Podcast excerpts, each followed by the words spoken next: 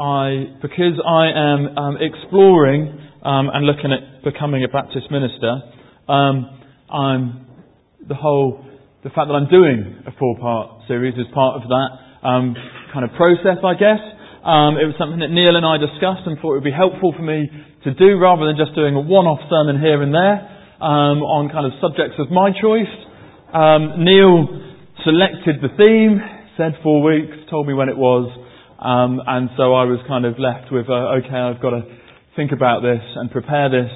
Um, and one of the things that therefore, um, not to kind of um, get any glory from it, um, because hopefully um, you're focusing on God and not on me, but so that I can hopefully improve my preaching style and all those sorts of things. I have got some lovely little booklets, some sermon evaluation forms, which I have borrowed um, borrowed um, from um, Calvin Theological Seminary. Um, I found a couple on Google, as this one seemed reasonable. Um, and it's a very straightforward form to fill in to kind of give me some feedback. They are over there on the edge of the stage. I've left them there. You can either you could go and grab one now and do it during the service um, if you wanted to, or you'd need some paper to make some doodles on. Um, but actually, if you wanted to take one at the end of today, um, some people have very kindly done it each week. Um, some people have elected for just doing one at the end of the whole series, and some people won't do it at all. Um, if you'd rather not use this, feel free to email me or just speak to me. But it's really helpful for me to get some feedback so that I can hopefully improve. Um, and for those of you who don't like writing, um, there is a little bit to write, but it's kind of how, is, how did Rich do one to five? Uh, and so you just have to circle numbers. So it's not too tricky, um, but I'd really appreciate that. Um, so on to number four of four.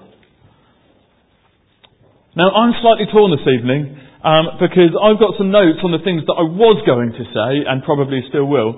Um, but as we were, as I've kind of arrived at church and we were praying um, just before the, the sermon, there's a few other things that have come to mind. I thought, oh, maybe I should say them. So I've now got that kind of thing where I'm torn as to how much I follow my notes and how much I go with the thoughts that are currently in my mind. So I'm going to start on my notes and then might do a Neil um, and go on a tangent and then hopefully come back. But there are no PowerPoints, so I haven't got a kind of indicate to Tim that I'm now off slide or anything like that. So you hopefully won't notice. But there we go. So, just to review the last few weeks, for those of you who've not been here or those of you who've forgotten, um, I've been looking at the Sermon on the Mount. So, uh, Matthew um, 5, um, verse 1 all the way through um, to the end of chapter 7. And I haven't done as I could have done and take any number of the, the, um, kind of verses from those chapters and preached on individual sections. Um, and I've done a fair amount of reading um, and still don't feel I've read enough, um, which is why I need to go to college to train. but there we go. But I could have chosen, for example, to do a sermon on prayer and one on fasting and one on not murdering. Um, but I've elected to look at the whole of the Sermon on the Mount um, as a whole. Um, and um, so hopefully it makes some sort of sense by the time you get to the end, but hopefully it makes sense um, as individual um, standalone sermons as well. The Sermon on the Mount is about discipleship, um, and um, one of the things that I guess I've kind of emphasised and made a point of um, from kind of the early sermons is the fact that Matthew puts this at the start of his gospel. Uh, he doesn't put it at the end after the disciples have learnt everything and then goes, right, what you need to know about is this, or what you should have picked up over the past few years. He puts this stuff right at the start and says, um, uh, well, a whole variety of things, from how to pray and fasting, um, to not judging others, and not storing up treasures in heaven, and being like the wise builder, not the foolish builder. And if you've missed some of that, you can go back and you can listen again, or you can read it for yourself because it's all there. Matthew's written it down for us. It's brilliant. That's what's great about the Bible. We've got it all there. I just get to expand on it a little bit, perhaps, um, and share um, some of the thoughts that I have, um, and maybe a few of the thoughts of others who I've read about. But we come this evening to the bit that I, for me, has been, I don't know if it's the full essence of what the message about, but it is for me. This is the bit that as I've read it endlessly, it feels over the last kind of couple of months, these are the verses that really stand out for me. Ask, and it will be given to you. Seek, and you will find. Knock, and the door will be open to you. Basically, look to God. In a nutshell, look to God. Seek Jesus. And in the song that we're going to sing in a little while, Seek ye first the kingdom of God, and all these things shall be added unto you. All of this other stuff, the how we do it. How do you not worry? As we looked at kind of a couple of weeks ago, I think it was, in the verse that says, Do not worry. Well, that's easier said than done. Don't worry. Well, I don't know about you, but I sometimes worry. That just happens. I don't feel I can help it. It's not like a choice thing. I worry. So when you're kind of told by Jesus, don't worry, you think, well, how am I supposed to do that? You do that by first seeking God and seeking after Jesus. Now, I read a book um, a few years ago now. It was when I was at university. It was a book called The God Chasers. Some of you may have read it. Um, it was one. It was one of those books. As I read it, I got really excited because it was all about chasing after God, and and as you chased after God, all these amazing things were going to happen. It was brilliant, and it was fairly well written from my memory, but I was a student at the time, so anything's possible. Um, and then there was a follow-up book called The God Catchers. And now, in fact, you can buy hats and t-shirts and you can buy God Catchers and God Chasers just about everything. And The God Catchers for me wasn't as good a book. I'll be honest. God Chasers, very exciting. God Catchers, didn't really do it for me. But there was a story at the start, and I think it was at the start of the God Catchers, by the author, um, and it was about a game of hide and seek. It was something that he'd noticed about um, playing hide and seek with his children. And so um, I was remembering that as I was reading this. Now, if you play hide and seek, well, it starts with babies, doesn't it? We play peekaboo. Um, and you kind of go, can you see me? No, you can't see me. Oh. And it's all very exciting. But you don't really hide very well, do you? You've got the baby there, and you kind of cover your face up with your hands or whatever might be available, and you go, ta-da! They know where you are. It's pretty easy to find you.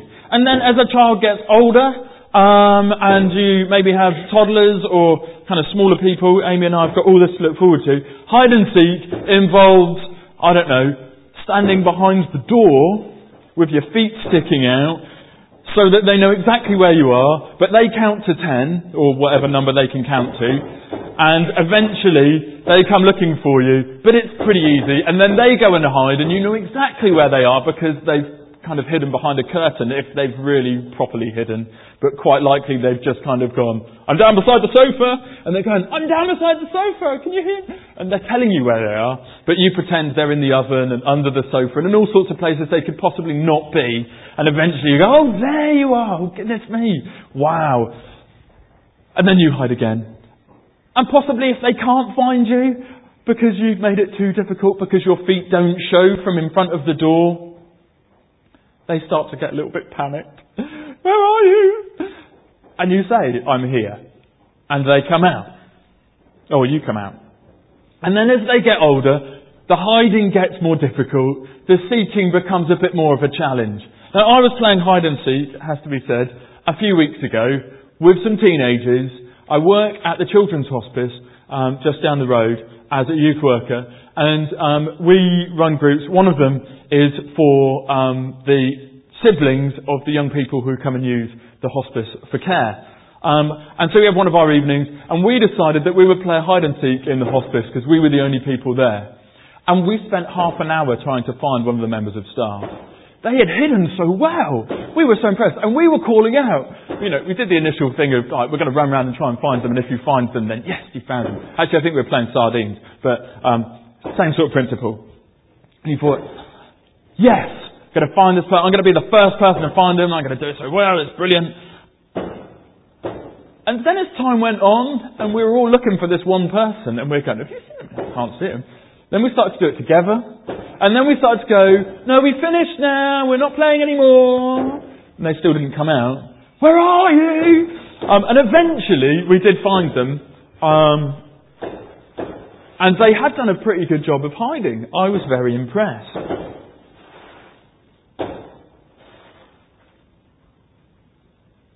And when I read the book that God Catchers, what the author of the book was saying was this. When you're young, your parents hide from you, but it's quite easy to find them. And as you get older, because you get a bit cleverer and a bit wiser, actually they make it a bit more difficult. So perhaps, if God is the Father, then it's possible that if at some point in your experience of God, early on in your Christian life, you asked, or you knocked, or you sought after Him, actually finding God was relatively straightforward. Relatively. And then, as you've grown in your faith, you understand more of what the Bible says, you've been come to church for a little bit longer, and you try doing those things that you used to do, but God seems a bit further away. He doesn't answer in the same way that He used to. It takes a bit more effort to try and find Him. Perhaps it's not because He's mean, it's because He's making it a little bit more difficult for us. Because as we are disciples and we grow, actually, we don't need to be spoon fed anymore. We need to learn to do things in a different way and to grow. Now, um, for those of you um, who have been to know, any number of training that they do um, in workplaces um, about what it means to be in a team um, and things like that, you may have come across the four stages of competence. Has anyone come across the four stages of competence before? It's got various other names, and I believe it's attributed to um, Maslow, who is also of Maslow's hierarchy of need um, fame. And the four stages of competency are this. First of all, unconscious incompetent. Basically, you don't know that you need to know something and you don't know how to do it. Which is fair enough. So, um, I can't even think of an example, something that I needed to once know that I didn't know, um, and I now know. But Perhaps, as a parent, I'm going to discover there are things that my child needs to know that they don't yet know that they're going to need to know. They don't know because they are currently in their mother's womb that one day they're going to need to know how to use a knife and fork. That at some point is going to become part of what they probably need to know, need to know to kind of function in our society. So at the moment, they have no idea that they need to know that. Then there comes to the conscious incompetence. I like a challenge when I'm preaching, so you can actually hear me. Luckily, we can like turn it up and stuff. Um, conscious incompetence. At some point, they will know because Amy and I will tell them, our children, that they need to learn how to use a knife and fork. So they will be aware that they need to do this, but they will be unable to because they're kind of ability will be that they can't. It's just too tricky. Knife, fork, when I can use my hand. Why would I stop? And so there's the point with, in any individual or within a team, that you're aware that you need to do something, but you cannot do it. Then there comes the bit where it's conscious competence, where you know you need to do it, you know how to do it, and you can do it, but you have to think about it and concentrate. So in the example of um, the child that Amy and I will soon have, they will know how to use a knife and fork, but it will take some concentration to do it, and there might be some times of frustration where they give up on it and go to using their hands again. But generally, so long as they concentrate, they'll be okay, and they'll probably start by not being able to use the knife and the fork together, and one of us will cut up their food for them, and they will eat, and eventually they'll get to the point where they can do it themselves. Just as there are any number of things that we might think of like that. And then it will get to the point where they get to the point of unconscious competence, where it becomes second nature. Then how do you use a knife and fork. I don't even think about it now. I just pick them up and I get on with it. I remember being in uh, America a few years ago, and uh, we had ribs came to the table. We were out for a family meal with the family that I stayed with, and it was kind of like grandparents and everyone. Big, we were in a nice golf club type place, and ribs came out, and I got my knife and fork, and I ate ribs with a knife and fork. That just came second nature. That's what you do. I was being watched by the entire family in a kind of, how do you do that? That's amazing. Because they were all just like quite happy. I would never even consider in a restaurant, especially at a golf club, picking up ribs and using my fingers. How inappropriate. I'd probably do it now. Um, depends where I was. But it was drilled into me that you use a knife and fork, and so it becomes second nature. Now, I've seen that used elsewhere. I was going to draw it up, but I don't know if I will. Um, where it's been kind of translated into what's the Christian version of that. Um, and um, a guy called Mike Breen, who used to be uh, the pastor of St Thomas's Church um, in Sheffield, um, he was looking at learning styles and how we learn, and how um, actually we use visuals quite a lot. And so he was looking at a system of how do you kind of explain discipleship to somebody but make it really easy to understand. And so came up with this thing of using shapes, and shapes for all sorts of different things. And one of them is the square.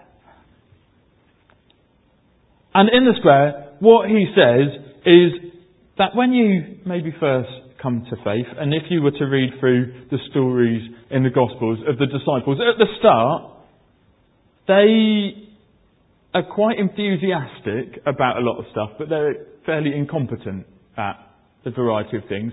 So Jesus takes the approach where he's quite directive with them and he says, This is what I want you to do and this is how you need to do it. And thankfully, through the Gospels, um, much like me, they mess up a little bit. And they don't always get it right, and Jesus has to tell them that they're wrong. And then, as you kind of succeed in that area, you come to the the second stage of discipleship, where it's actually you're still not very competent, and actually you've lost your initial enthusiasm because things have got a bit tough, but you're still not really sure what you're doing.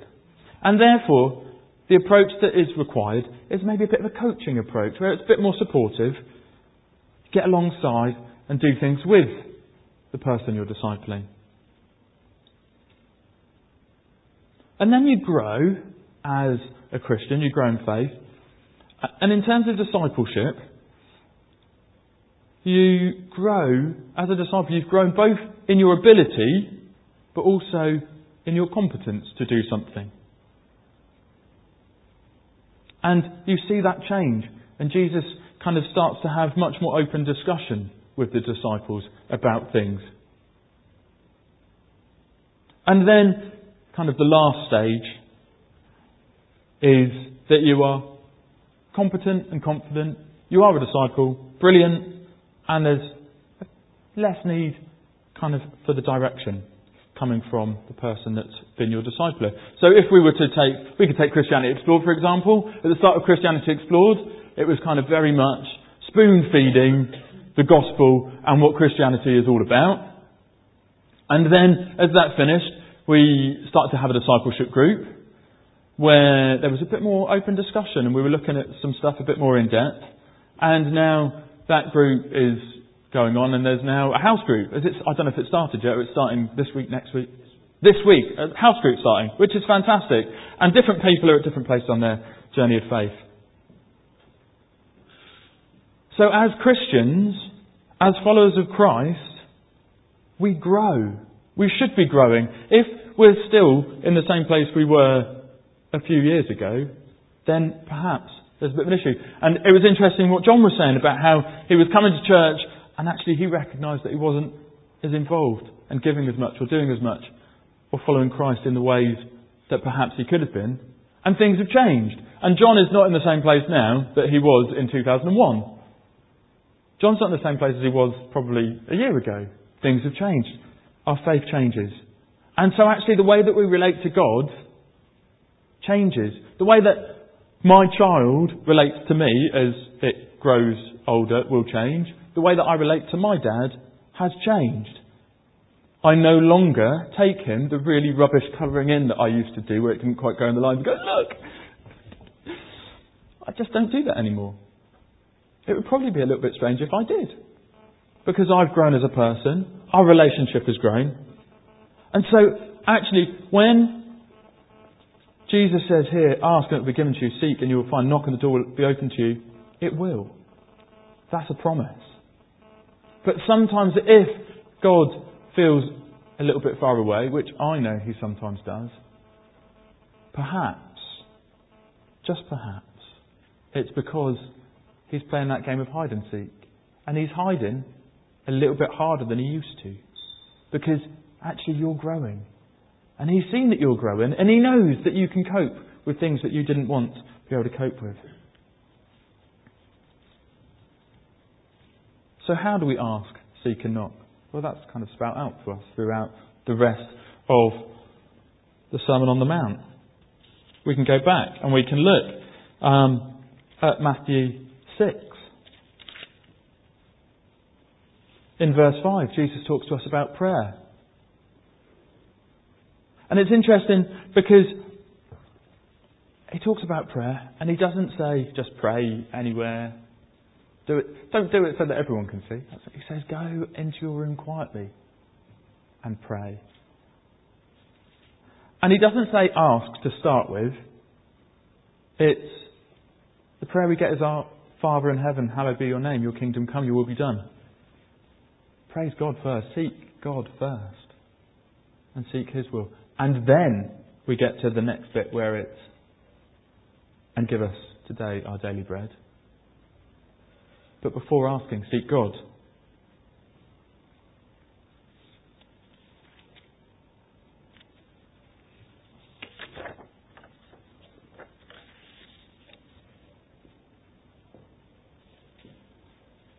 And so we then come to the last part of this chapter the wise and foolish builders. Are you a wise or a foolish builder? Am I a wise or foolish builder?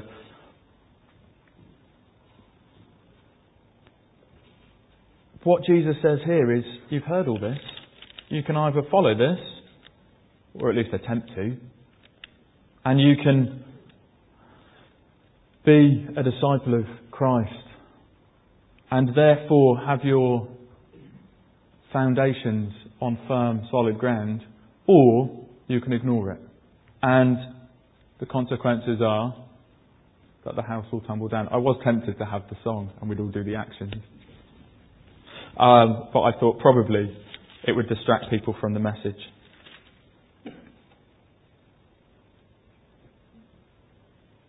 Now, what this doesn't say is if you follow Christ and make a mistake and mess up, then that's it for you. Foolishness, gutted, your house has fallen down. I believe this says you've got a choice.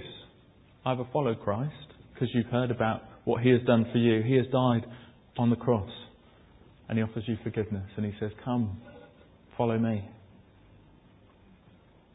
And you can accept that and therefore try and live according to the way that Jesus requires us to live. Not out of some mean way of going, I'm going to make you do this, that, and the other, but because he loves us and knows that that is best for us.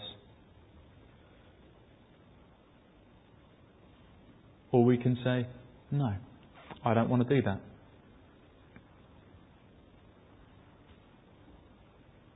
And perhaps you're in a place this evening where you go, actually, I've stopped looking at Christ. I've I realise that I've been caught up by looking at the world. I've seen the economic crisis and my job is at risk and I'm thinking, oh goodness me, what am I going to do? Or there's something else going on in your life. And you've just got a bit distracted. Then, now's a pretty good time to turn back to God and say, actually, I want to stop worrying, or I want to stop judging others, or I want to learn how to pray. I want to know how to seek you, then now's a good time to do that.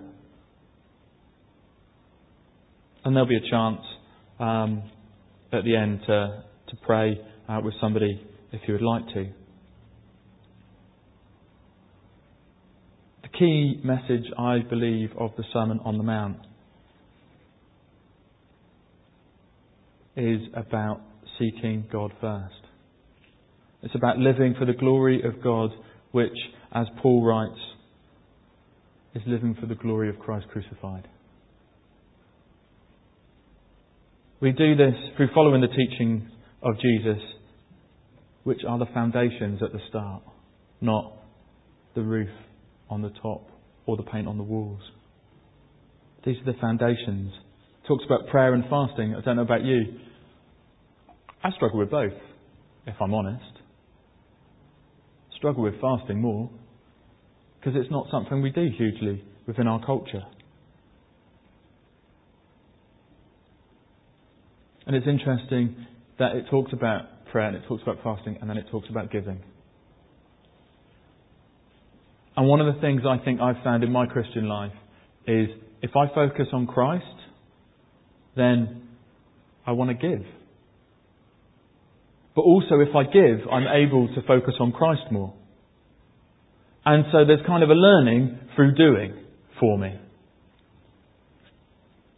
Now, the thing that I wasn't sure about sharing as I was coming in was about this. Over the last few years, I think it probably is years now, I've been exploring Baptist ministry, and Amy has been alongside me for that.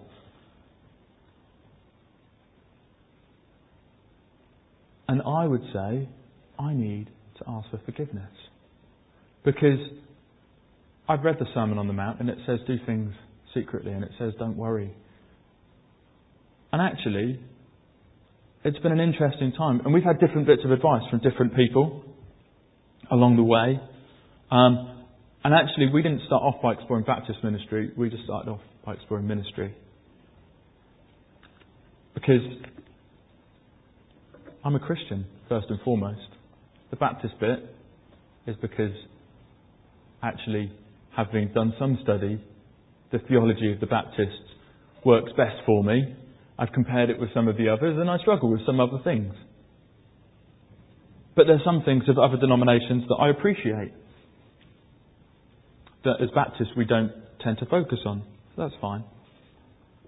But one of the things that was said to me as I've explored ministry and kind of gone, okay, Baptist ministry is do you go with a church denomination that's kind of a good structure like Anglicans or Baptists, Methodists? There's a good pension. I don't care. Why on earth would I care that there's a good pension? I should care that I'm following Christ. And He's going to provide for all my needs from His riches and glory. And I got a bit off course because I was looking at some of the benefits, I guess. And I've arrived here today and I'm absolutely shattered. I'm completely worn out. And various people have said to me all week, Rich, you look really tired. And I am. I'm absolutely worn out.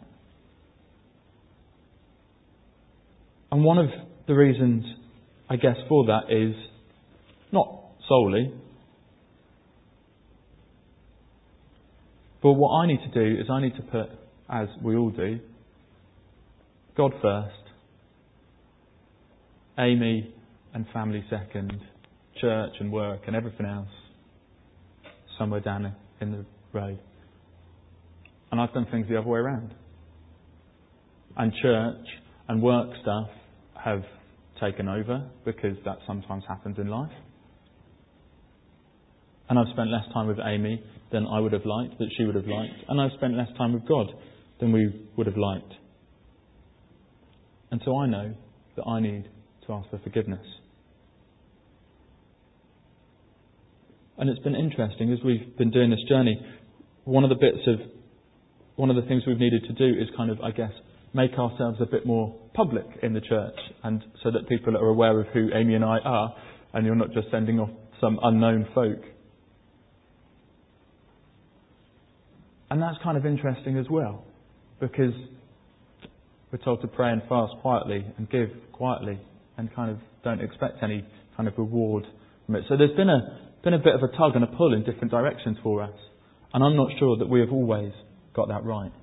But what I do know is that Christ loves me regardless. And thankfully, Christ will forgive me. Now, hopefully, I will learn from this, and it's a good lesson to learn now rather than when I'm actually the minister of a church somewhere. But I've got a feeling I'm going to need to be reminded of it again and again and again and again. And I hope that I get to the point where it's people tell me before they say, Rich, you look really tired, they actually say, Rich, stop now because you're going to look really tired in a few weeks' time. And I asked if you would hold me accountable to that last week, and so I repeat that plea. But perhaps you this evening have lost your way a little bit. And maybe you feel like you're a bit burnt out or you're worried about something. Then tonight's a good night to say, God, I want to seek you first. I want to put you first and everything else will fall into place afterwards.